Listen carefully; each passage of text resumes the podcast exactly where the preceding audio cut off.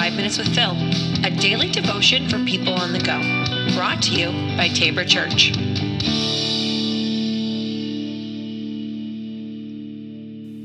Hello, and welcome back to the podcast. This is Five Minutes with Phil. Last week we started talking about uh, the stages of how a disciple might grow. And in that connection, when we started looking at all the pieces, we mentioned and and talked a little bit about how relationship is utterly important for growth. So I figured this week we would be talking about authentic relationships. Maybe when you hear the word authentic, you're ready to turn off the podcast and switch to the next episode or go on to some other podcast.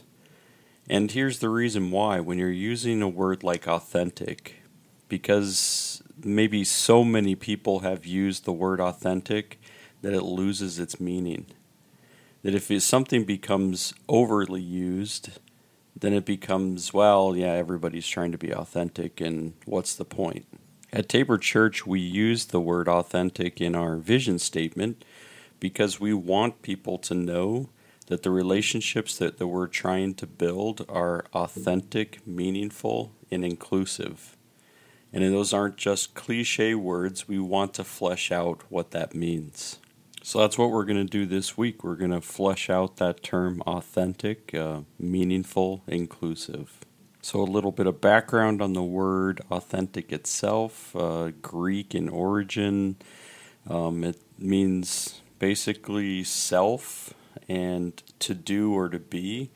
Um, so it means to be oneself. I don't know if you're familiar with the TED Talks that are out there, but there was one in particular, a TED Talk that was particularly meaningful to me. It was by Brene Brown, and uh, it was called The Power of Vulnerability.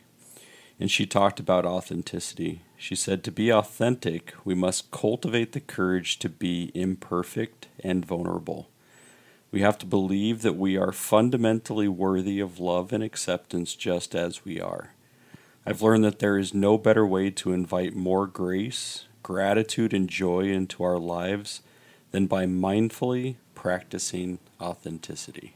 So, if we desire authenticity both for ourselves and seek it out in others, then we have to get back to the root of the word and know who we are and be true to who that is. An often used quote that uh, is also very fitting with what we're talking about comes from Oscar Wilde, and he said, Be yourself, everyone else is already taken. I think sometimes what we try to do is when we see somebody who we really admire, we just want to copy what they're doing.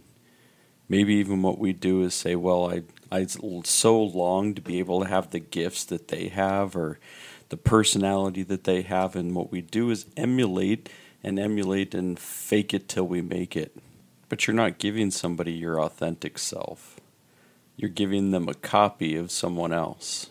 God gave you to be you, not to be you to be somebody else. So we need the courage to be imperfect because we're never going to be able to be enough for someone else. We're never going to have all the answers. We're never going to be able to do everything just the way that that somebody needs us to be. That's a codependent relationship and that's not healthy. So try being honest about who you are and what the gifts that God has given you so that you can share that authentically with people around you, with the world around you. The way I talk about this with my wife is I say, hey, if we're meeting somebody new, try to unleash the crazy a little bit at a time. because we want people to know who we are, but we also want to be able to say, God, how is it that you can use me today, even if it's unleashing a little bit of the crazy at a time, to be able to show people that I'm me and me is good. Have a good day, everybody. See you tomorrow.